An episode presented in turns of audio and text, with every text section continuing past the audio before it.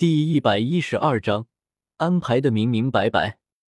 教皇冕下，要不要斩草除根？说着，三长老阴恻恻的看了一眼已经晕过去的了唐三，一张老脸之写满了不怀好意。说起来，唐三的运气也是挺不错的，居然能够在封号斗罗的交锋之中幸免。此刻仅仅只是晕过去罢了，看起来并没有什么大碍。这运气也是没谁了。哦，你说他呀？李来看了唐三一眼，想了想之后说道：“孩子毕竟是无辜的，唐昊和昊天宗倒行逆施，勾结魂兽，但是和小孩子可没什么关系。这么着吧，给他做个手术，等他长大了，让他出道做偶像吧。”李来笑眯眯的说道。武魂殿四大供奉，教皇冕下。你说的这个偶像还有出道是什么意思呀？金鳄斗罗忍不住的开口说道。包括金鳄斗罗在内，四位供奉都不是太懂李来的意思。不过看到李来一脸莫名的笑容，都忍不住的打了个寒战。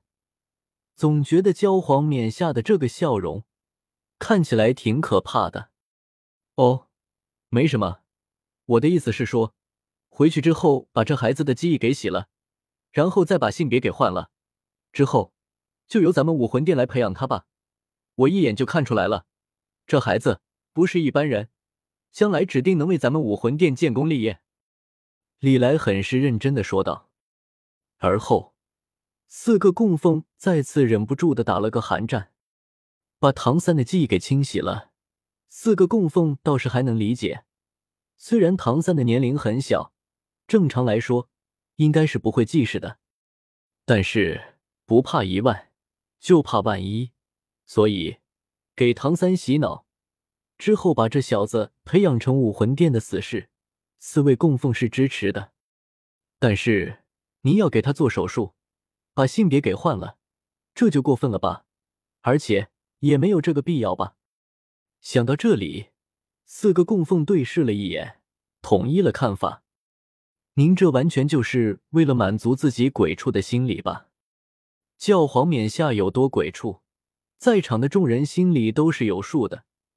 毕竟，这是一个连自己的徒弟都能下得了手的禽兽。只是众人没想到，这一段时间没见，教皇冕下变得更鬼畜了。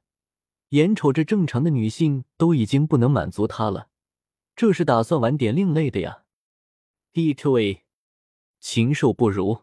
下界，四大供奉迅速达成了共识。李来倒是不知道，在自己的手下的心目之中，他的形象已经糟糕到了那种地步了。他李来也不是什么恶魔，也不喜欢滥杀无辜，所以打算留唐三一命。但是李来又有些担心，自己的闺女千仞雪到时候。会和唐三搞出来什么绯闻？毕竟唐三的猪脚光环，那可是不得不防的。万一到时候自家闺女中招了，跟原时空之中一样，迷恋唐三的话，李来得哭死。他可不想到时候自己养大的小白菜给猪拱了。所以，为了以防万一，李来打算先下手为强，趁着唐三还没长大。提前把她变成姑娘，这样的话，自家闺女也就安全了，还能为武魂殿培养一个人才出来。到时候武魂殿的黄金一代就变成四个人了，而且正好是两男两女，还能配成两对。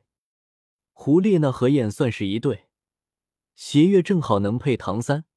反正原著之中他俩就相爱相杀来着，未来会在一起也不稀奇。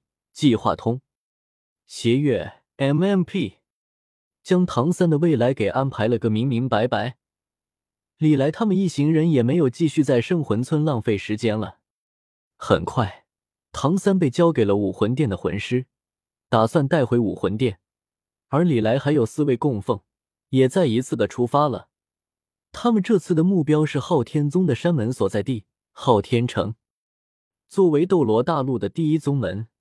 昊天宗的逼格也是极高的，和武魂殿一样，昊天宗也占据了一座城市，作为自己的宗门驻地。当然，昊天城的繁华程度远远比不了武魂城，这只是一座中等规模的城市。来自星小群。